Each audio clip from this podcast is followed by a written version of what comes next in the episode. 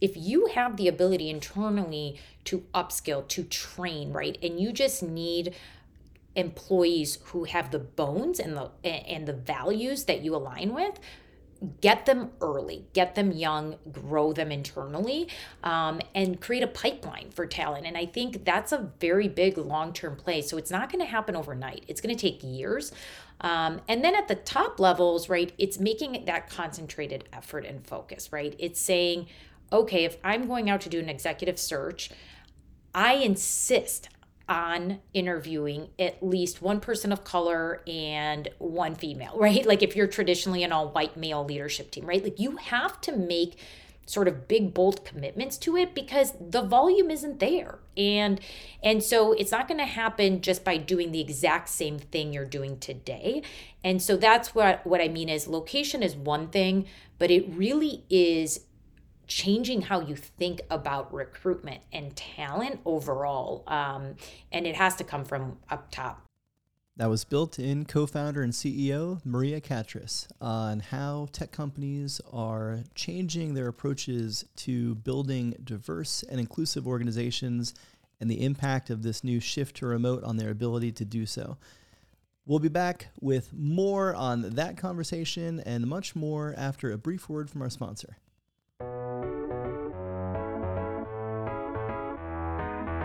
Redefining HR one podcast at a time. Support for the Redefining HR podcast comes from Pyn. Pyn is building the world's first employee centric communications tool, enabling your employees to automatically receive helpful messages at key moments throughout their journey, from onboarding to promotions and everywhere in between. Pyn helps companies battle communication overload and puts your employees in control over when and how they receive information. Go to pynhq.com for more information. That's pynhq.com and reinvent employee communications for the distributed workplace. And now, on to the show. Hey everyone, welcome to the Redefining HR podcast. I am your host, Lars Schmidt, and today I am thrilled to be joined by the co founder and CEO of Built In, Maria Katris. Maria and I are going to cover a range of topics as it relates to where we stand in all things talent, uh, particularly around tech talent and shifting talent landscapes. Um, but before we do, we're going to spend a little bit of time getting to know Built In a little bit better. So, Maria, thanks so much for coming on the show. Uh, if you wouldn't mind, why don't you just open with a uh, introduction and background on you for the listeners? Yeah, absolutely. Um, thanks for having me, first and foremost. Um, my name is Maria Katris. I'm the co founder and CEO of Built In, as Lars mentioned. Um, for those of you not familiar with Built In, we're a home for tech professionals, um, and we're also a tech recruitment platform. Um, so we have about 1,800 customers, companies from SMB all the way to the enterprise, who rely on us to fill mostly their tech roles and tech adjacent roles. Um, and we do this by elevating their employer brands through content about their cultures, missions, and technical visions. And we put those stories in front of the right audience. Um, so we have about 200, 200, we have 2.5 million professionals monthly who visit our site to read content about the companies that we're profiling. Um, and when they discover content about a company that aligns with their values, um, we inspire them to apply to those roles. Um, so this is how we've become a top source of qualified inbound applicants for our customers. Um, and it's also how we've become a top source for tech news and content, period. Um, and that's how we get the audience we get. Yeah, and it's interesting because you you you're in a couple different areas with, with that overview, and I want to I want to dig into that. But before we do, I want to go back to the beginning. You know, what was the what was your origin story? How did Built In come to be? Yeah, for sure. So, you know, it's been almost 10 years now. Um, and Built In really came to be out of this notion that um, we wanted a way to bring everyone in the Chicago tech community together and promote the story of Chicago's tech community. Um, Chicago at the time had a 20 year plus history. Now you might call it a 30 year plus history. Um, however, no one thought of us as a tech hub, and we wanted to change that. And so, Built In was seeded as basically a social networking platform. Um, and so what happened though is it be with self-generated content, um, and then also we started to sort of write stories um, about companies and profile them. And what we found out was startup leaders began emailing us and saying when we would write about them, we were helping them attract top talent. And that was really the aha moment and where we felt like we needed to go deeper. Um, I always wanted to solve a massive problem and felt like there was no other massive problem than talent. Um, and so what we realized we ended up doing was we humanized recruitment, uh, and in doing so became really effective and disruptive. Um, and so today, moving forward, you know, we started in one geo. We then started servicing eight different geos, um, and frankly, the major tech hubs in the U.S.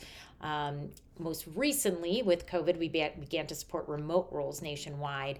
And this year, we're changing the game again, and we're creating the infrastructure to offer access to talent nationally by the end of this year through builtin.com, which is our national site. Yeah, and so what is the uh, what is the significance of built-in? How do you land on that name? so I actually didn't come up with it. Um, so my co-founder Matt uh, was having pizza and beer in his office one night with a number of actual startup founders and venture capitalists in Chicago.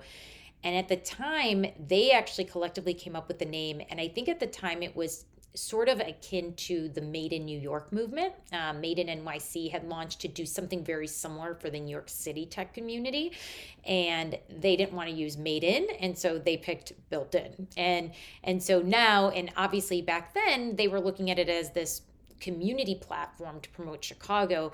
Uh, now, you know, we hear a lot of jokes around the name and people are always asking about the name, but um, it really represents that companies are being built in a particular geo or now cross geos, right?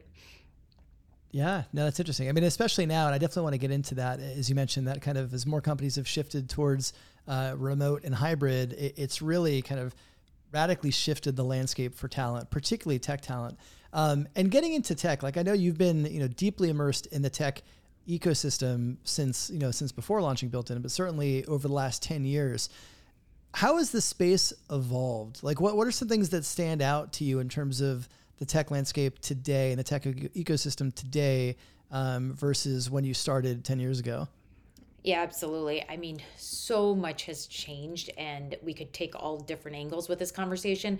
However, I'll focus on the two ways really that candidates have changed, right? Because at the end of the day, that's what it's all about, right? If we don't have candidates and we don't have access to them, um, and we don't serve them, uh, we won't have them. and so, right. you know, uh, for me, it's twofold, right? Um, the biggest one, having lived through 2020, right, is everyone's really rethinking employees are rethinking what they really want. And i do believe flexible work is here to stay. Um, and and i mean flexible right? Um, i don't mean 100% remote. I mean flexible work is here to stay. And yes some people will choose remote but it's really much more about flexibility right employees and candidates want options um, they want to work where they'll thrive they want to be closer to their families. They want to be in cities with lower cost of living, right? They want to work sometimes remote if they choose, or they want to work in hybrid models, right? Um, and this is what drove really our decision to offer the remote work feature to our customers in 2020 uh, because we saw where the market was evolving and it had started before COVID. COVID really just accelerated it. Um, that had, you know, the remote feature had been on our roadmap for about a year prior, but it really accelerated with COVID. Um, and now it's really driving our, our mission to offer national access to talent because so many candidates are living and moving to third and fourth tier geos, right? Whereas before you had your major tech hub sort of pulling in all the talent, now because candidates want choice and they want flexibility and they, you know, want to live closer to family, we have to evolve and we have to go where they are. So that's the first thing is you know i really think flexibility um, in work is here to stay. The second piece and really more importantly and very timely is people more than ever want companies to have a commitment to DE&I, right? Um, it goes without saying that, you know, there was so much that happened in 2020 that drove this and there will be so many positive outcomes in result of this. Um, and part of the first point goes hand in hand with dei right? The idea that if talent is everywhere and can live and work everywhere and then companies start to hire everywhere right? The notion is that you probably have access to more diverse candidates and a, and a bigger pool right? Um, uh, but we recently did a dei report and it was fascinating actually in, in a good and bad way right? Um, 90% of employees that we pulled said that feeling respected at work is important and the astonishing part is that 74% of white employees report feeling this way, but only 52% of black employees agree, right? And for 75% of surveyed companies, less than 10% of employees are black and African American, right? So we have a lot of work to do in tech. I mean, a lot. Um, you know, there are some areas we have made progress, right? Um, so in 2020, the tech industry as a whole placed much more emphasis on DEI than ever before. And so the percentage of companies that actually invested in DEI jumped from 75% in years prior to 86% in 2020.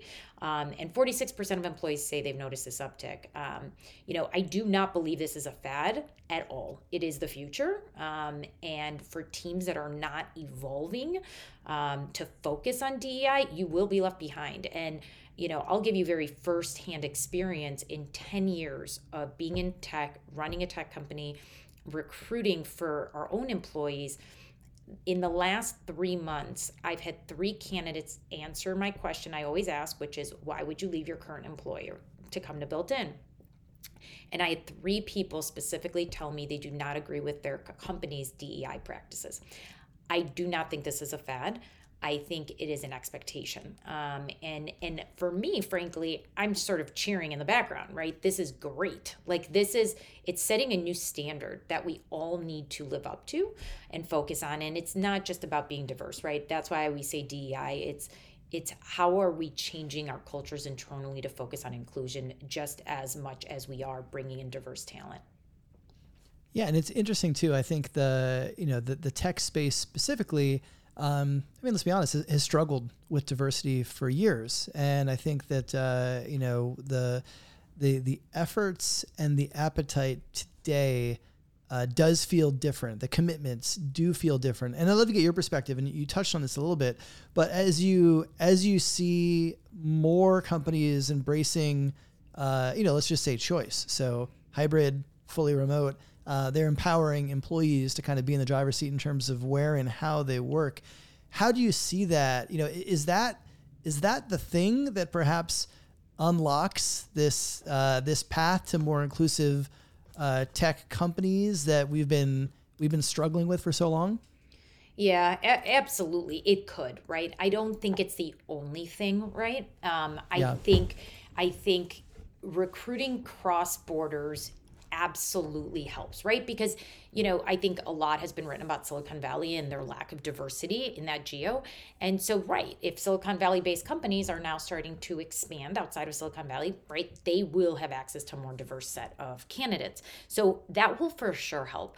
I think more importantly, though, it's fascinating to talk to some of our customers and hear what they're focused on but really it's it's about balancing long-term and short-term strategies and it's really going to come from the top down right? It's you know if leadership at these companies isn't invested in making this a priority it will never become a priority. And what i mean by that is you know it's two parts. It's how do you find net new candidates? And you can't do it overnight right? You can't say i want to increase people of color across the company by 25% in one year if you have all white people at your company and when they come in it's going to be a culture mismatch and they're not ready and you're not ready to make them feel included right? And so there's this very big balance that needs to get strike between the two right? And then yeah. there's also a frame of mind right with tech companies and especially early stage companies right? When we were first building built in and we really started by serving smb and growth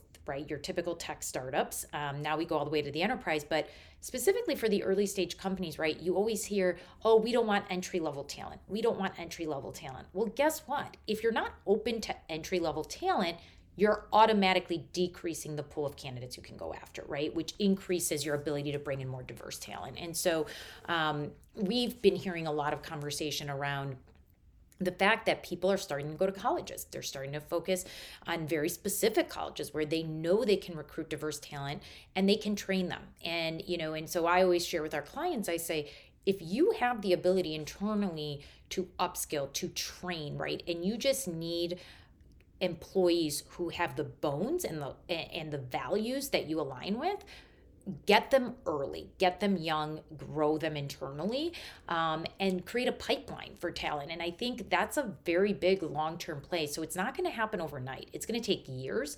Um, and then at the top levels, right, it's making that concentrated effort and focus, right? It's saying, okay, if I'm going out to do an executive search, I insist on interviewing at least one person of color and one female, right? Like if you're traditionally an all white male leadership team, right? Like you have to make sort of big bold commitments to it because the volume isn't there and and so it's not going to happen just by doing the exact same thing you're doing today and so that's what what i mean is location is one thing but it really is changing how you think about recruitment and talent overall um, and it has to come from up top uh, you know in my in my opinion.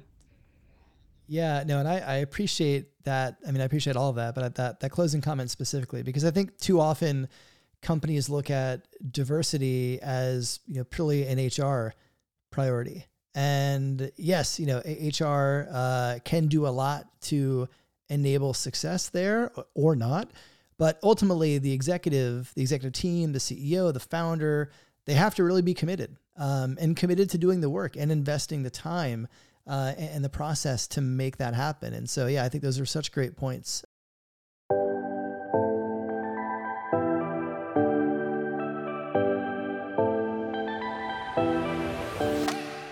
Hey everyone, I hope you're enjoying the show.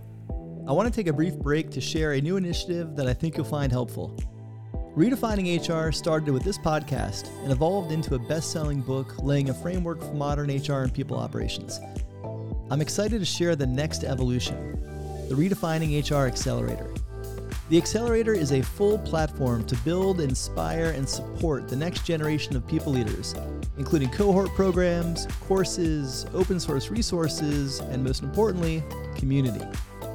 Thanks to listeners like you, Redefining HR is now broadened into a entire platform focused on building readiness for tomorrow's HR today. Learn more at redefininghr.com. And now, back to the show.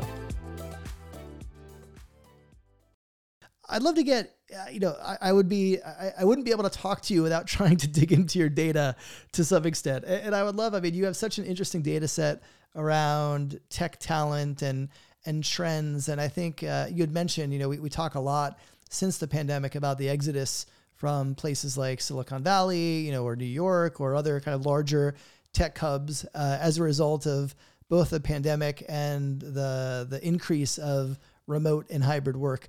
Um, what does your data show? Like, what do you like anecdotally? People are talking about this, but I haven't seen. I've seen some small data sets around this, but obviously, uh, you know, you're sitting on a, a, a, mountain of gold data as it relates to, uh, you know, the tech landscape. So what, what does your data show in terms of how, you know, the fluidity of tech talent since 2020? Yeah, absolutely. No, it, it is fascinating. And honestly, anecdotally, it's exactly what you've probably read about. Um, but I'll tell you specifically for, for us, because, you know, more than 50% of our audience fall into the engineer product, right, data type roles. Um, it is fascinating. Um, the fastest growing there's two tidbits. One is what's going on with remote versus local and then these and in office jobs and then the second is which markets are growing the fastest right? And so i'll start with the second one. The which markets are growing the fastest so in january or since january of 2020 seattle is number one in fastest growing. Mm. um, behind that is austin at number two. But what's even more fascinating is what i would call and maybe this isn't fair and I'll get slapped on the wrist for it, but you know, your tier three markets, right? The markets behind those.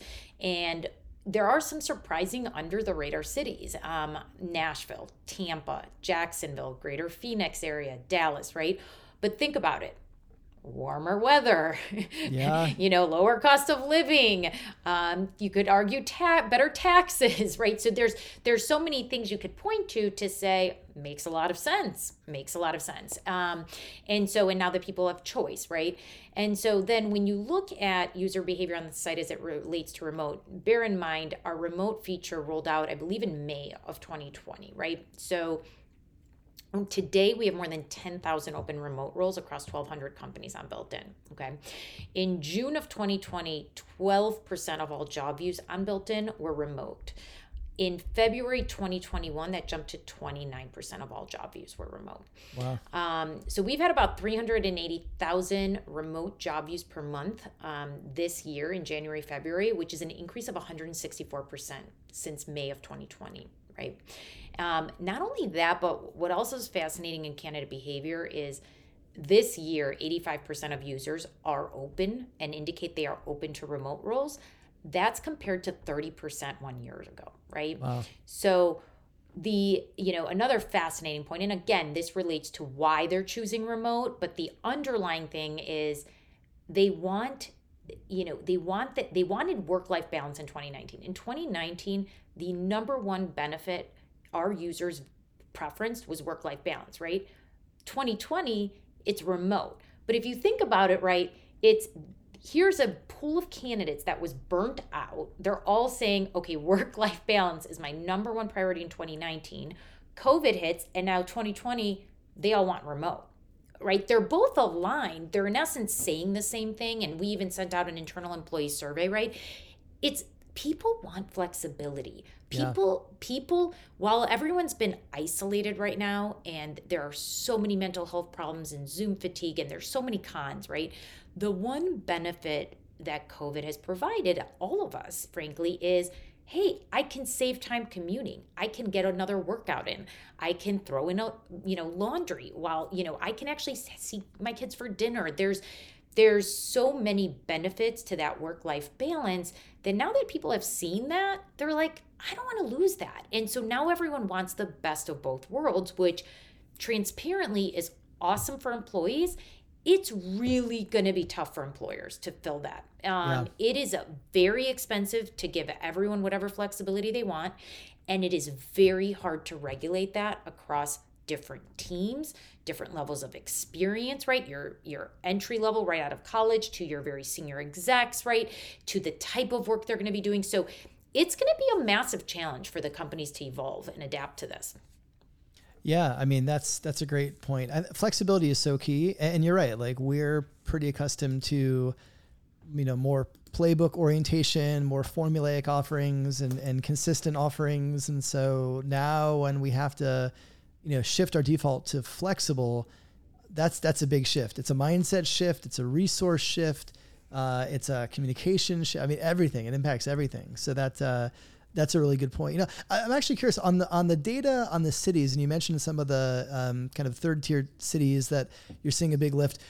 We hear a lot about Miami, right? Like uh, Austin, you know, Austin in terms of especially for in tech, you know, everybody's talking about moving to Austin, um, but Miami, you know, at least in terms of the chatter, is up there as well. Does it does that show up on your data? Like where where does uh, where does Miami kind of sit in terms of uh, some of the other other you know tertiary cities that are starting to climb?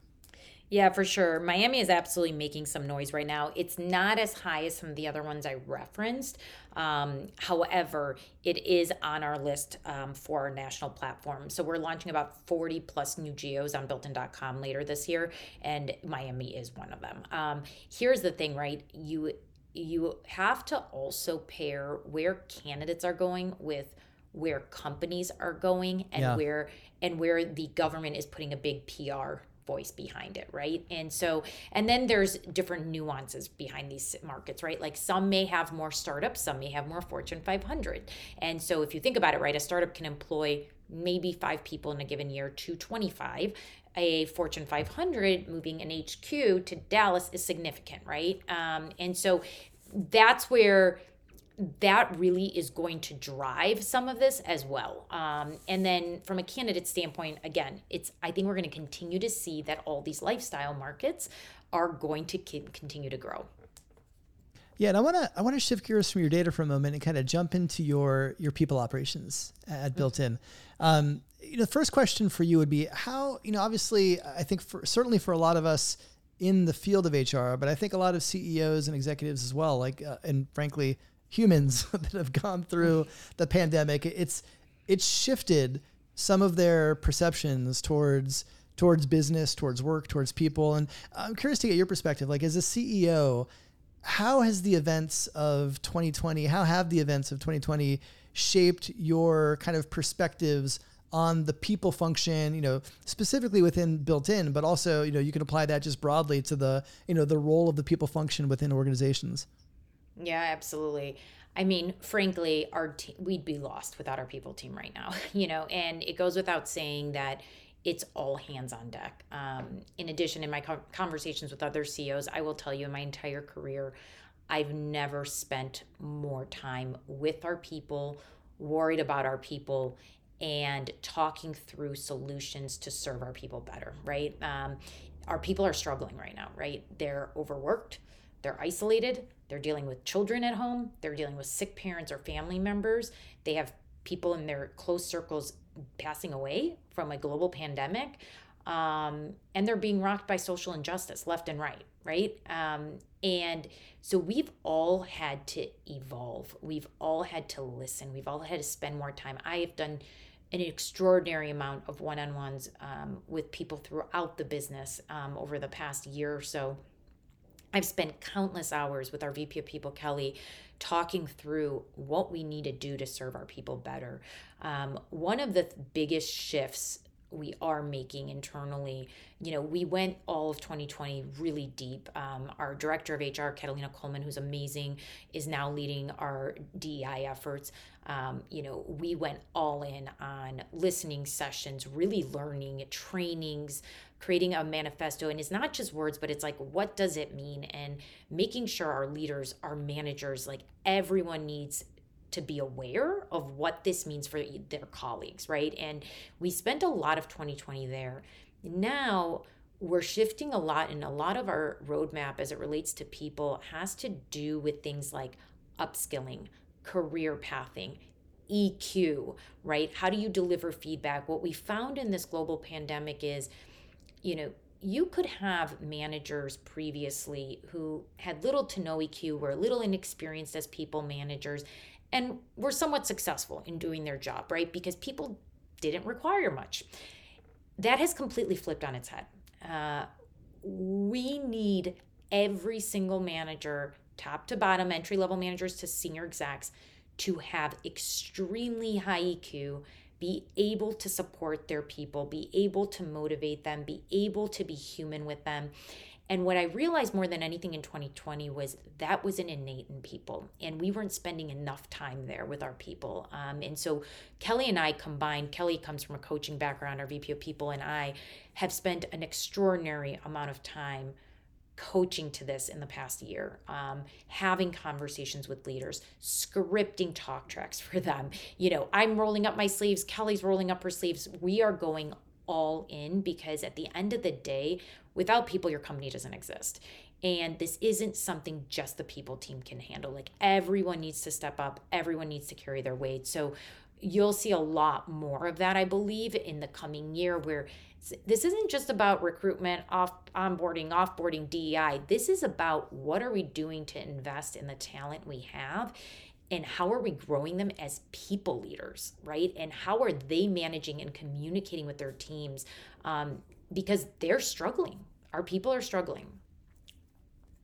Yeah, and that's you know it's interesting. Uh, I appreciate the you know the all hands on deck comment for one because I think you're right. It, it's definitely the, the circumstances require uh, a you know whole of house uh, perspective, so to speak, as opposed to looking at one particular team to kind of support the employee base. Uh, and and I'm you know that you mentioned kind of focusing on on really supporting the managers and making sure that they're checking in on their employees and making sure they're doing okay. I think that piece is also so important because you, you know we do have a lot of managers that uh, have never managed remotely and you know many have never worked remotely let alone working remotely and managing remotely coupled with the fact that this isn't really a remote work this is about as suboptimal as uh, you right. know working from home could possibly be so it's uh, I, I, think the placing the emphasis where you are makes a lot of sense. Um, you know, at this point in time, as we're recording this, you know, companies are beginning to have conversations around return to workplace and what that might look like, and and we seem to be doing well in the U.S. with uh, vaccination, uh, you know, adoption and availability. Uh, and so, you know, th- there's a glimmer of hope in the air around, uh, you know, where things are are trending and where things are heading. And and I'm curious to get your perspective. Like, as you as you think about, you know, kind of touching on all the things we've talked about from uh, DEI and racial equity to flexibility to remote, when, when you think about how we begin designing what's next for work, right? Work broadly. What do you get most excited about? What do, what do you think is like the biggest opportunity for us to make sure that we're seizing as we as we kind of chart this path forward? Yeah, for sure. And I love how you phrase that, right? What's the most exciting part? Because I was like, oh no, does he want me to really talk about all the challenges we're having designing our return to work policy? like, like this is a nightmare. No, it's um, that, that was implied. So right, right, right, right. Um, I love the focus on the positive. He, here are the things that excite me the most, right? Uh, first and foremost, increased innovation, right? Uh, it, it goes without saying remote work does not lend itself to the utmost innovation. It is very hard to collaborate being remote and having everyone remote. And so even the idea of hybrid fascinates me and excites me to be able to get on a whiteboard and brainstorm with my team and have strategic conversations. I think we're going to see a lot of increased innovation and acceleration. And we need to right? Because you know first and foremost forget for the tech companies who you know have thrived historically by being innovative and constantly innovating. But COVID accelerated all these digital transformations, right? For companies who have never had tech front and center, how are they going to succeed all being remote, right? Like there's a lot that needs to get unraveled and there's a lot of innovation to be had there. And so I think you'll see those companies specifically thriving as we move into a hybrid work environment. Um, the second piece, and we've kind of hit on this already, but a must have focus on DEI with a focus on inclusion like we've never seen before, right? I don't think this is a fad, it's not going away. I am super excited that this is becoming the new standard um, and that I really believe companies who go deep here and actually make progress are going to have a competitive edge, right? In a highly competitive market where tech unemployment is 3%, right? Um, this will give all companies a competitive edge. And I think it could be fascinating to watch. Um, the third thing I would say is the human side of work, right? We've all seen each other's bedrooms at this point, homes, children, pets. Like there's no going back.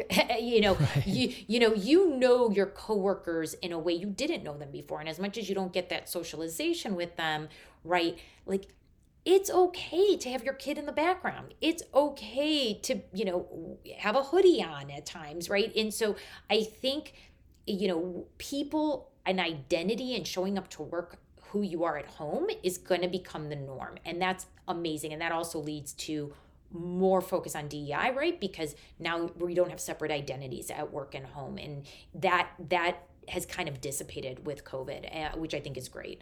Uh, the fourth, and you know, I think this is the obvious one, is decreased digital exhaustion. Right, um, hmm, yeah. more more hybrid is going to lead to less Zoom fatigue, less isolation, less silos. Right, I think a lot of times now, you know, a two minute in person conversation is becoming a 30 minute Zoom meeting. And by the end of the day, our brains are fried. And there's fascinating research about what um, Zoom and staring at Zoom is doing to all of us to the akin of like PTSD, right? It's, it's, so this decreased digital exhaustion is, is going to be an, a tremendous thing for everyone.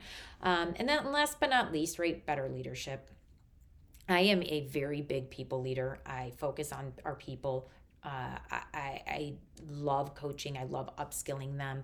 I love treating them as humans and I love serving them. And I think more than ever, uh, leaders are going to be put under the microscope now. Uh, if they weren't tested in 2020, they're going to continue being tested. And I think it will make for better leadership overall.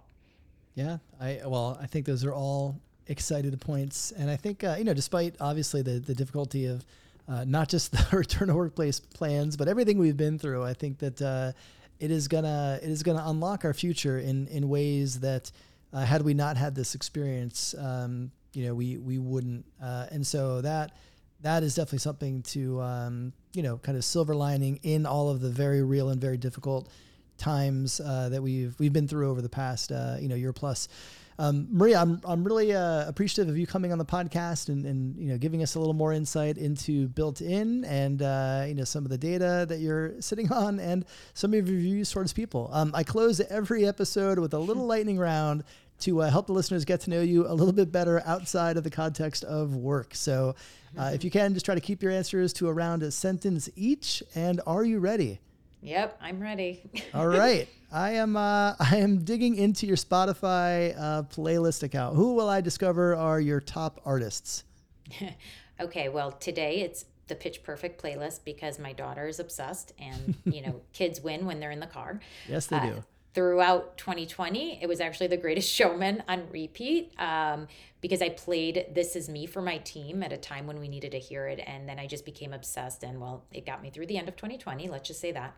And then Always and Forever will be Eye of the Tiger. Um, when we were in the office, I would always play it for the commercial teams at the end of every quarter, and it sort of became our thing. Uh, so I really do miss that time of the quarter in the office, and so I like to still play that you know, my four year old uh, just started singing that randomly uh, the other day, and I was so proud. That's amazing. I was I, like, I still think some of my employees look at me like, "Wait, what song is this?" Like, so that's I mean, impressive that your yes. four year old knows it. Yeah, I was uh, I was a very proud papa at that moment. Um, okay, your least favorite business buzzword. Oh my goodness. Okay, so I don't know if it's you know per se my least favorite, but it kind of makes me laugh because I'm like, where did this come from? Is the quote unquote double click? Can I double mm, click on mm, this? Yeah. I, I literally find myself using it. Our team uses it. It somehow appeared in 2020. I can't figure out why or when, but it's it's here and it's been here. And I just sort of laugh when I hear it. Um, and people are catching themselves saying it, and it's it's kind of funny. I'm like, where did this come from? But yeah. Yeah, I uh, I use it more than I would like. I feel bad when I use it. There's certain buzzwords that they're they're just they're they're so embedded in your common vernacular that you just throw them out there, and, and then you're like, oh god, I'm I'm that person using those words. Um, yeah. okay, if you weren't building built in, what would you be doing? Yeah, so one you know, one thing that's near and dear to me is my two, I have two, three kids, and two of them were afflicted with a genetic blood disease. Um, and I would spend all my time and energy focusing on funding and promoting research for it. So that is what I hope to continue to do even now, uh, you know, simultaneously. But I think that's what I'll do one day if, you know when when built in isn't um, you know in my purview but that is something that's really important to me and uh, last question for you, Maria. Uh, what is who I should say who is one business leader that you admire and why? So I have a lot, um, but really I'll zone in on Sheryl Sandberg. Um, she, you know, and and for a few specific reasons, right? Reading her book early on in my career, probably you know when it first came out, she was really the first person who said, you know what, it's okay to go home at five and have dinner with your kids, right? Um, and she was also the first person to call out publicly how many women take themselves out of the workforce before they need to make that choice. And so when she wrote the book Lean In, right, she really highlighted major challenges women face throughout their careers and also kind of where they need to step up and take ownership, right? So it would this book really sort of relieved me of that pressure a little bit as I was having children and and you know growing the company. But also it helped me be a better leader. It helped me figure out how I needed to lead by example um, with with my team. And also how to advise some of my younger staff. Uh, so it really just stood out for me as something that was really critical uh, pretty early on well, Maria, I really appreciate you taking some time to uh, uh, jump in the lightning round and help us get to know you a little bit better, and uh, and coming on the show and uh, helping us know more about your role and your world. So, thanks so much for making time for this. Absolutely. Thanks for having me. And honestly, thanks for promoting everything you do with the HR tech community. Um, you know, I think community more than ever is going to become really important in the coming years. And I just really appreciate everything you're doing. Yeah, well, I appreciate that. Thanks so much. And uh, take care. You too. Bye. Thanks for tuning into this episode of Redefining HR. For more information on the podcast, past episodes, future guests, the Redefining HR book, or free resources, be sure to check out redefininghr.com. And if you dig this podcast, why don't you share it with your CEO, your executive team, and your friends to help them discover what redefining HR is all about? If you really dig this podcast, I'd love for you to leave a review on whatever podcast delivery vehicle your ears prefer.